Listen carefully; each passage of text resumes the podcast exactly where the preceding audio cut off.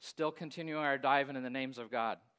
Um, we're, you know, we were going through the end of May. We're actually going to extend it two weeks. Um, I hope you don't mind. Uh, you're probably like, whoa, but each week's kind of a standalone. But I just hope you've been gaining a lot. You know, in Genesis 3 9, right after Adam and Eve sinned, God showed up and asked a really significant question. And his question was this Where are you, Adam and Eve? And since that time, all of humanity has been asking the question back to God Where are you? Right? Where are you? Are you even there? I think it's a way of asking, Do you care? Do you hear? Are you present with me? And I think this probably is a question that's asked globally, all over the world, daily to God. Maybe the most asked question is, Are you there? You know, even David, who is a man after God's own heart, he asked, he was not immune to this question. In Psalm 10:1, he says, Why, Lord, do you stand far off? Why do you hide yourself in times of trouble? So if you've asked that question, I just want you to know that you're in good company. You know, God, are you there? And I want you to know God answers that uh, loudly and with a smile on his face with one of his names. It's found in the book of Ezekiel, the Old Testament book. And before I you that name, I just want to say very briefly something about Ezekiel. He was one of the main prophets um, who lived in Israel. Um, we have a picture of him right there. That's a nice photo. I love that. It's rugged. That's how I imagine him. Um, he, most of his ministry was actually in Babylon after the exile in 586 when, when the Babylonians took Israel out of the land. And he wrote a lot about, and God, through him, gave a lot of messages about the reason they were in exile because of their centuries of unfaithfulness to him. And, but also, he wrote of God's promise that they would return to the land. And like Isaiah, I love Isaiah, all those major prophets, but like Isaiah, Isaiah ends the, his book, the last two chapters, talking about new creation, the ultimate future. Ezekiel ends his book talking about new creation in the last six chapters, chapters 43 to 48. And Ezekiel, just like Isaiah, talks about that ultimate future, the new creation, the new heavens and earth, the city of God that's going to come, the new Jerusalem. And speaking of that new creation, the new Jerusalem, Ezekiel says this in the very last words of his book. I'm going to show it to you. Very last words of a book in Ezekiel 48 35. And here's what he says The name of the city, and he's speaking of that eternal city, a new creation. The name of the city from that time on will be the Lord is, would you say this with me? The Lord is there. And that's actually in Hebrew, that's a name of God. It is Yahweh Shammah. Yahweh Shammah. I am there. Would you say that with me? Yahweh Shammah, and then I am, I am there. You know, if you were to turn to the last book of the Bible to Revolution, Revolution, it is a revolution, actually. The book of Revelation the last two chapters talk about new creation and says so many of the same things Ezekiel says at the end of his prophecy. It's really cool. Just let me point out a few. Like Ezekiel, he talks about the holy city of the New Jerusalem. And John says in Revelation 29, I saw the New Jerusalem coming from heaven down to earth. Um, he talks about the fact that in that New Jerusalem, there will be no temple in that city because he says the Father, the Lord, the Father and the Son, Jesus, are the temple. And that's so significant because in the Old Testament, the temple was the place where God's like very intense, unfiltered, unmediated presence was, was that connector between heaven and earth in the Old Testament in the temple. And what it's saying is, is now that unfiltered, unmediated presence of God is now fully on earth as it was in the beginning in Genesis. It also says that the throne of God is in that new city and it's on earth, and that's significant because when you think of the throne of God right now, the throne of God is where? It's in heaven, right? In the heavenly realm. But in new creation, the throne is going to come and be with us. And then John says really two significant things. In chapter 21, verse 3, he says this that echoes Ezekiel. He says, I heard a loud voice saying, Look, God's dwelling place is now among the people. He will dwell with them. They will be his God, and God himself will be with them and be their God. And that is a clear reference to Ezekiel 37 27, where Ezekiel says, My dwelling place will be with them. I will be their God, and they will be my people. And then my favorite, Revelation 22 4, um, which is here, says, They will see his face, referring to Jesus, and his name will be on their foreheads. In other words, the totality of who he is, like we will be fully committed to him. He'll, he'll be the thing at the center of our mind, the center of our lives. And so, what I love is Revelation agrees with Ezekiel that the hallmark of new creation, that the center of all of it is God's presence on earth, on that new creation, specifically Jesus being there, fully present, dwelling with us in a, in a physical, present way, and the ability to interact with Him. He'll be there as Yahweh Shammah, I am there. And I say, Come, Lord Jesus. Do you not say, Come, Lord Jesus? I can't wait for that day. So, but what's all that mean for us now? Does that mean God's not here now? Is that what Ezekiel's saying? And I would say, Not at all. The God does not change, that in his names, in this name Yahweh Shammah, I am there. The God in all of his names, it's the essence of his character. He's the same yesterday, today, and tomorrow. So God is always there. It'll just be much more unfiltered and intense at that time. God's always been here. That's why David wrote in Psalm 139, 7 and 10, which um, Jen read, Where can I go from your spirit? Where can I flee from your presence? If I go up to the heavens, you are what? You are there. If I make my bed in the depths, you are there. If I rise in the wings of the dawn, if I settle on the far side of the sea, even there, your hand will guide me and your right hand will hold me fast. There's a big theological word for this. Um, we say of God that He's omnipresent, that He's all powerful, that He's omniscient, that He's all knowing, and that He is omnipresent, that He is all present or He's present everywhere. That's what this is talking about. That's what Psalm 39 is saying.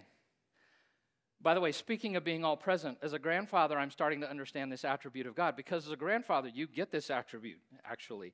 Um, Nellie sees me in every book. I dance with Laura Ingalls Wilder, though I would say that's Charlie Hoy, not me. Charlie will probably be in second service.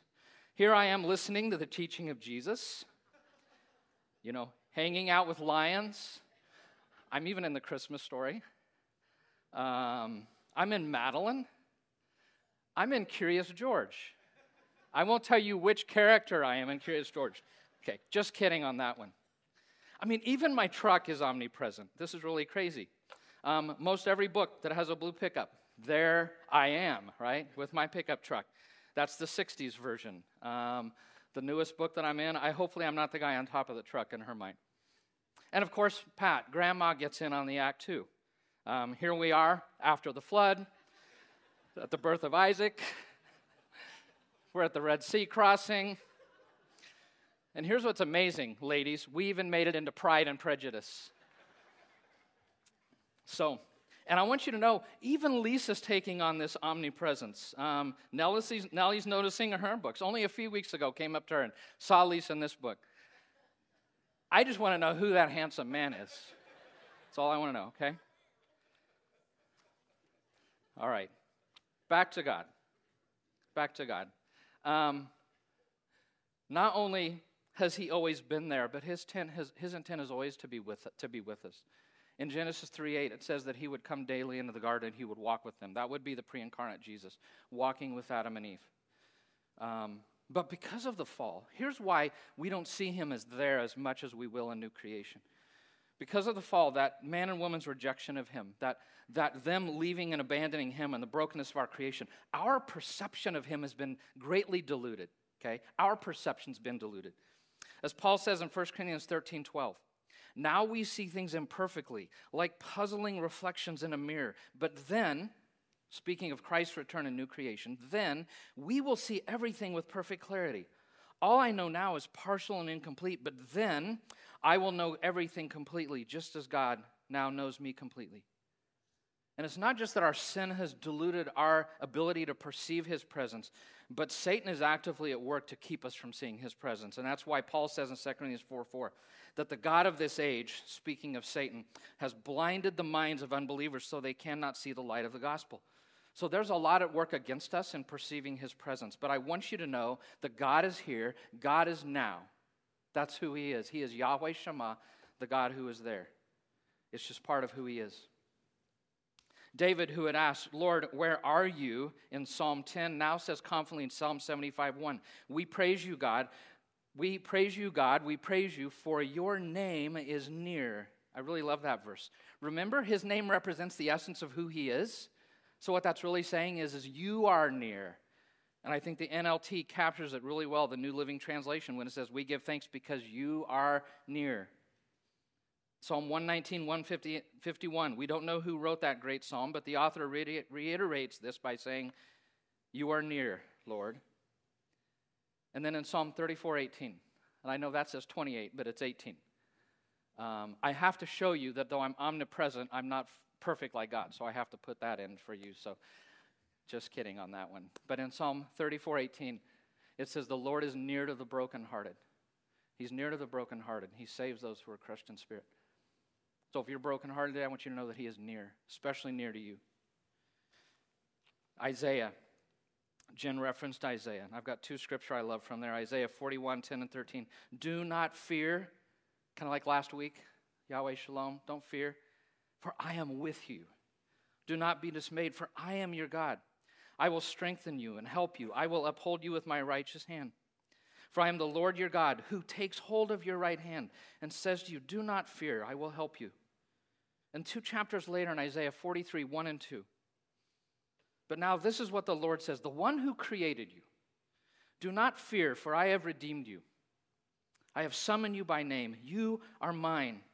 When you pass through the waters, I will be what? With, I will be with you. And then when you pass through the rivers, they will not sweep over you. When you walk through the fire, you will not be burned. The flames will not set you ablaze. Because I am with you. That we keep saying that, I am with you. And those words, I am with you, are some of the most occurring, frequent occurring words in the Bible, especially the Old Testament. These are words he repeated to Isaac, to Jacob, to Moses, to Joshua. We saw it last week with Gideon, where he said, I am with you when the angel of the Lord shows up. To David, even Paul in the New Testament. At difficult times, usually, God shows up or God speaks, I am with you. I could mention many others. And I want you to know He is with you. And I just want to read Zephaniah 3.17 over you, if you don't mind. Take this in to your soul, to your spirit. The Lord God is with you. He's with you. He's mighty to save. He takes great delight in you. He quiets you with his love. He rejoices over you with singing. I love the song we sang. I don't remember which one, Jen, but that the calming of this knowing his, his with us, right? How like you calm the waves, calm my soul. This this thing here, he quiets you with his love. So I just want you to know, all of you, he is with you. That he is with you. And even Jesus himself, he used these words in Matthew 28 20, where he says, I am with you to the end of the age. Don't you love how Jesus lives into all these names? Because he is Yahweh, he is the creator, God in human flesh. He is Yahweh Shammah, the God who is there. And that's why in Matthew 1 22 to 23, when Gabriel shows up to Joseph in a dream to talk to him about why his fiancee, the Virgin Mary, is pregnant, he quotes Isaiah 7:14 and he says this, all this took place to fulfill what the Lord had said through the prophet. The virgin will conceive and give birth to a son. They will call him Emmanuel. We just sang about that, which means God, what?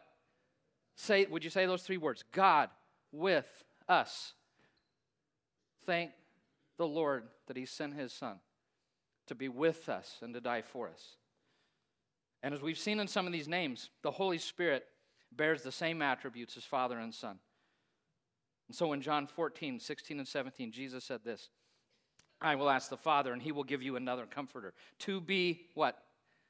To be with you forever. The Spirit of truth. He will live with you, and he will be, would you say this with me? He will be in you. That the Spirit of God is, is living in me right now, that I'm the temple of the Holy Spirit. That God's not only with us, but that He lives in us. I mean, wow. Can you imagine that? The reality of that? Is that not a profound miracle that He lives in us? So I want you to know we love and serve the God who is there, and that means He cares, He knows that He is present, that He is with us, and that He's with you. And there isn't any better news than that. Right? We learn in the story of Hagar that she, He is El Roi, the God who sees me. And He not only is the God who sees you, but he is Yahweh Shammah. I am the God who is there. I'm with you. I'm with you. And that's why Jack and I, we did on the podcast the angel of the Lord thing this week for people that like have questions about that. But as we were talking, that's what we love about these angel of the Lord stories. How many times he has appeared to people uh, this semester as we've looked, how he that he God so much wants to be with us that he shows up personally and he is physically present to people in the Old Testament in time of great need how the angel of the Lord, how Jesus pre incarnate shows up personally to Hagar, to Jacob, to Moses, to Elijah, to Gideon. Next week, we're going to see he personally is going to show up to Abraham and reveal him to himself in a new name. Um, so I just, Scripture is full of this idea. And by the way, I chose this image of the footprints in the sand for a particular reason. Does anybody know why? You, maybe you could guess. There's a really famous poem called Footprints, right? Um, yeah, very famous. Carrie Hess and I talked about this several months ago, how important this is to her. I think she has this hanging on her wall, um, if I remember right. But in this poem, I'm not going to read it, but basically it says, God, I look back on my life and I always saw two sets of footsteps, but I noticed that in the darkest times there was only one set. Okay, she says it much more beautiful. And I think you all know this. They're like, Where were you? Why did you abandon me in my time of greatest need? And he said, It isn't that I was gone, it's that in those moments I carried you. That's why there's one set of footsteps. So he is Yahweh Shammah. Can we say amen to that reality? Amen. Yeah. Can we like, it's okay. Like, we can let God know, I love who you are. I love your character. It's revealed in your word. So this morning, I want to show you a story that illustrates this, and it's in Genesis 28, first book of the Bible. So flip over to Genesis 28. Um, we're going to be in verses 10 to 22. It's a story of Jacob. Jacob, who was the son of Isaac, the grandson of Abraham, the founding father of, of Israel. So, Genesis 28, turn there with me. We're going to read in a minute. We encourage, encourage, we encountered Jacob back in March when we looked at the story of him wrestling with God. And if you remember, he was a conniving liar, he was a trickster, he was a schemer, he was a deceiver. That's who he was. He tricked his brother out of his birthright, his brother Esau. He tricked his father into giving him the blessing that his brother deserved, the, the blessing of the firstborn.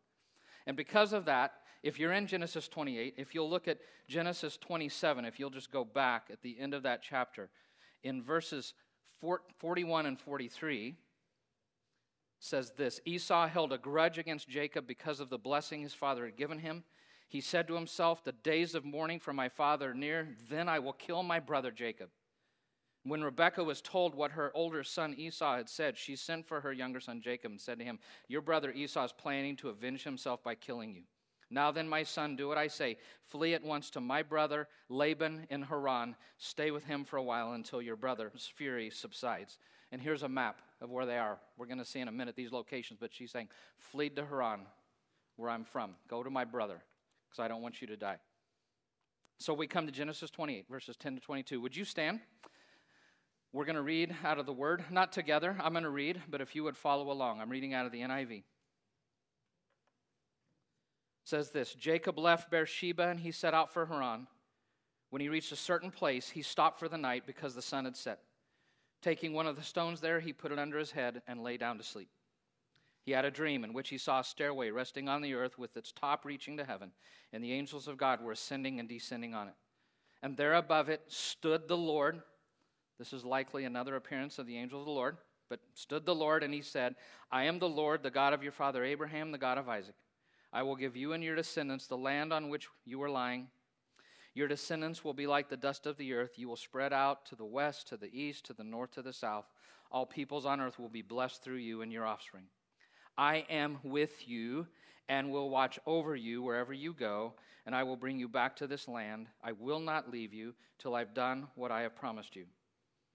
When Jacob awoke from his sleep, he thought, Surely the Lord is in this place, and I was not aware of it. He was afraid. And he said, How awesome is this place? This is none other than the house of God. This is the gate of heaven. Early the next morning, Jacob took the stone he had placed under his head and he set it up as a pillar. He poured, oil on top of it, and he called that place Bethel, which in Hebrew, by the way, means the house of God. Though the city used to be called Luz. Then Jacob made a vow, saying, If God will be with me and will watch over me on this journey I am taking, and will give me food to eat and clothes to wear, so that I return safely to my father's household, then the Lord will be my God. And this stone that I have set up as a pillar will be God's house. And all and of all that you give me, I will give you a tenth. And so this is the word of the Lord. And you may be seated.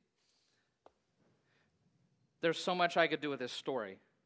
But I really want to point out two key things. First, simply, let it be said that a very crucial time of his life when his life's at risk, he's going to a place he doesn't know, probably a life at a time full of great fear and anxiety. That it was at that time that God shows up and reveals himself to Jacob to show him that he's with him. He shows him in a dream that he's with him. And that's in verses 12 to 14. And then in verse 15, he declares his presence. Again, if you don't mind saying, I am with you, will watch over you wherever you go, and I will bring you back to this land. I will not leave you. And we know that Jacob heard it because he repeats it in verse 20, though he's still a conniving schemer, because his answer is just go back and look at it later. It's an if then. If you'll blah, blah, blah, well, then I will, you'll be my God. So he's still a conniving schemer. That's why most people think he does not really convert until chapter 32 when he wrestles with the angel of the Lord. But I just want you to see in this story that we see here words that we all need to hear. That in your most difficult, trying times, God says, I am with you. I'm there. I'm Yahweh Shammah. Here's the second thing I learned that I want to point out this morning in the story.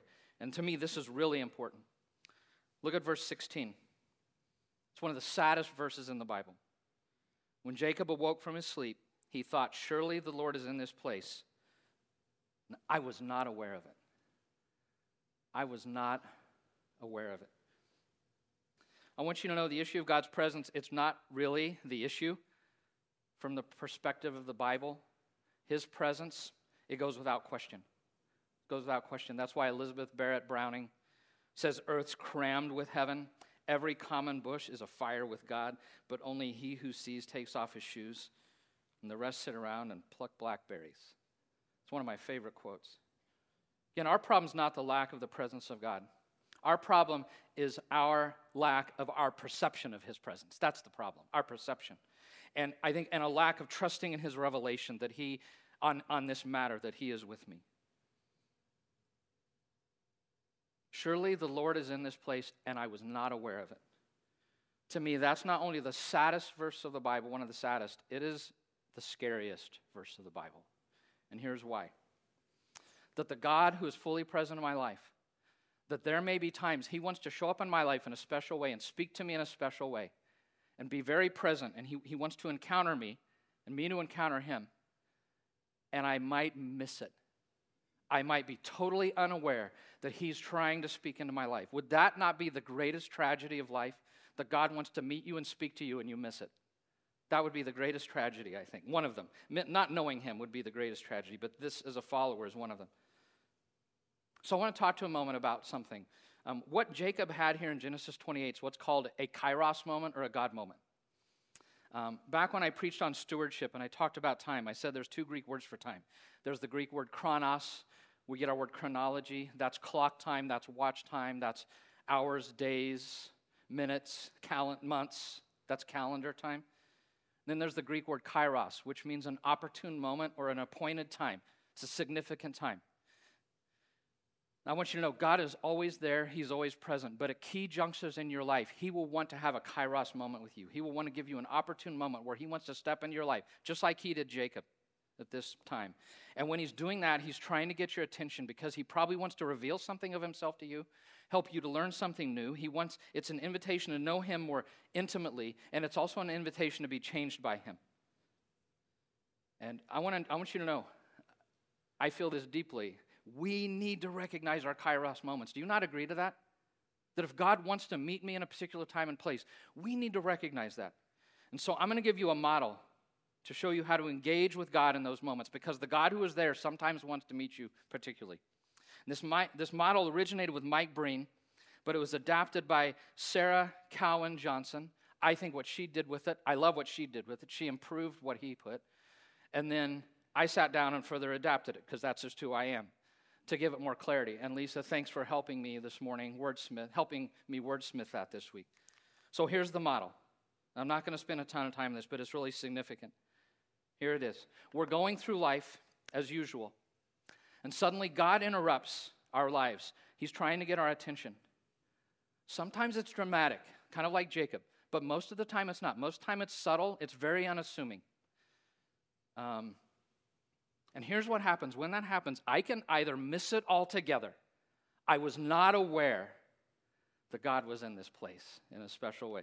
not even recognize it. Or hopefully we can identify it and see it for what it is. And that's step one is identifying that kairos moment.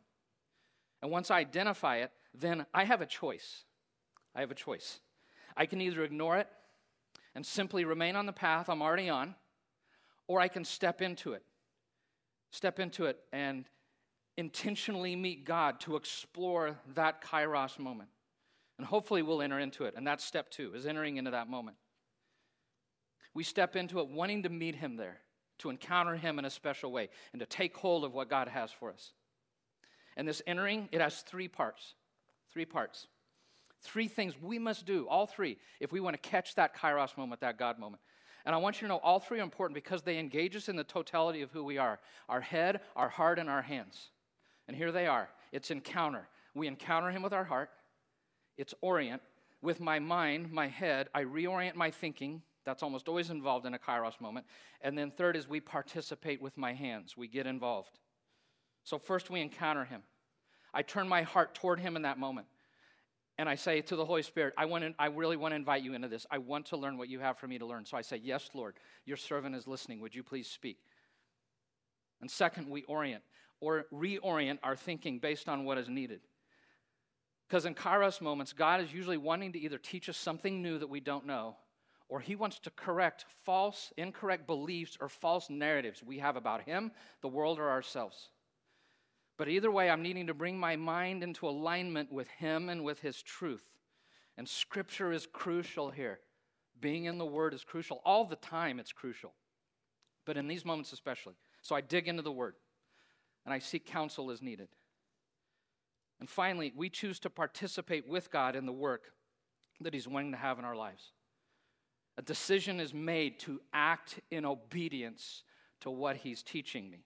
And I want you to know, I, I, adjust because I want to meet him in it. This third part is critical because without a needed change, the work God wants to have in your life will not happen without that needed change. Many people balk at this point and they bail because they realize that what God is asking of them is something they don't want. And if you bail on this, you just end up on the same path you were before, back in the same status quo, missing the thing that God wanted to teach you. But if you will st- fully, if we will fully step into it in obedience, if I put my hands to work, then God is able to send me on a new trajectory toward the growth and transformation that He desires in our lives. And that's what step three is. pretty quick. I'm going to come back to this in about a month, on Father's Day, actually. I want to, because this concept is so important, I'm going to take the life of Moses, the, the beginning encounter he has, and I want to show you how this actually happens with Moses. And I want to walk step through step in the first few chapters of Moses' life and show you how this happens. And I want to explain it more fully. I've just given you a flyover. But this is so significant. And how cool of God, the God who is there, that in the week I'm going to do this, on Tuesday, the day that I spend most of my time digging in, that God has, gives me a kairos moment at 1257.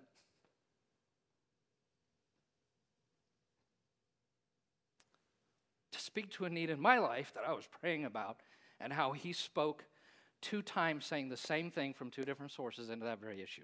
And I'm not going to give you the details, and you're like, oh no, like, why did you do that? But I just want you to know, I think it's so cool that the God of Kairos moments gives me one in the week that I'm talking about it. So, brief overview. I am going to come back to it. Okay. Getting close to a wrap up. About ready to land this. I want to step aside for a moment. I want to speak to the parents. It's Mother's Day, right? In this book, Sarah Cowan Johnson, it's a really good book. She said a lot of parents who are trying to disciple them, their children, wanting them to know Jesus, she said one of the mistakes they make is they spend their whole life as a parent mediating to their children their own relationship with God and never teach their children on how to have their own relationship.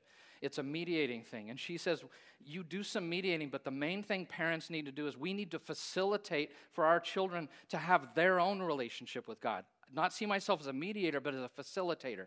And she says this whole kairos moment is huge, helping our children learn from an early age. She even says she, with her son, get, she gives a story of her son who was three to four, how she recognized a kairos moment, and even at that age started to like try to help her son live into this.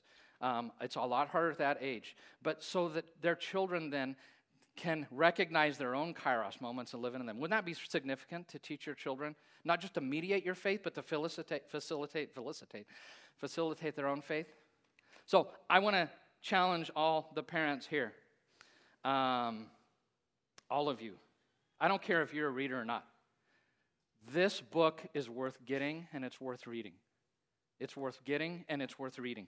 Buy it, read it. It's a great book. Besides, it's full of cool diagrams, a lot of them, right, which I need to make a book interesting for me. It was Christianity Today's book of the year last year. Um, I highly recommend it. You're like, I don't like to read. Discipling your children is so important. We need to read, right? So I just encourage you to do this. Okay, so back to our name. Today's name is what? Yahweh Shammah, the God who is there. Um, to help all of you remember that, we're going to send you out with a parting gift today. Uh, Lisa sent this a couple weeks ago. We, we just want you to be aware that Jesus is with you. So we're going to send all of you home with uh, a Jesus who is always present. And I want to tell you what a great evangelism opportunity, guys especially. When you show up at work tomorrow and you're wearing this, and people say, What in the world is wrong with you? That you can use this as an opportunity to share your faith. Um, just kidding. We're not really giving these to you. Lisa sent this out a couple weeks ago, a picture, and then Laura bought the staff one. So, uh, but I don't think you'll ever see me in public with this. Oh, I know. So disappointing, huh? Um, I hope nobody got a picture of that. I hope that doesn't make. Uh, but 12th, here's what I want to remind you. All jesting aside, God is with you. He is Yahweh Shalom. He is the God who is there. He's the God who is there. Let's live into that reality. Can we trust Him with that reality? And seek His calming peace in the times when we feel like He's not there, trusting His word that He is. And 12, let us look out for those kairos moments when the God who is there wants to step into my life in a very particular way to speak to me about a very particular thing He has for me. Let us really live with an attentiveness, trying to be aware of that. And when those moments come, that we step into them and we enter it into Him with Him so that we can be changed and transformed by Him. So, isn't that a great name? Yahweh Shammah. I am there with you. Would you stand? I want to pray.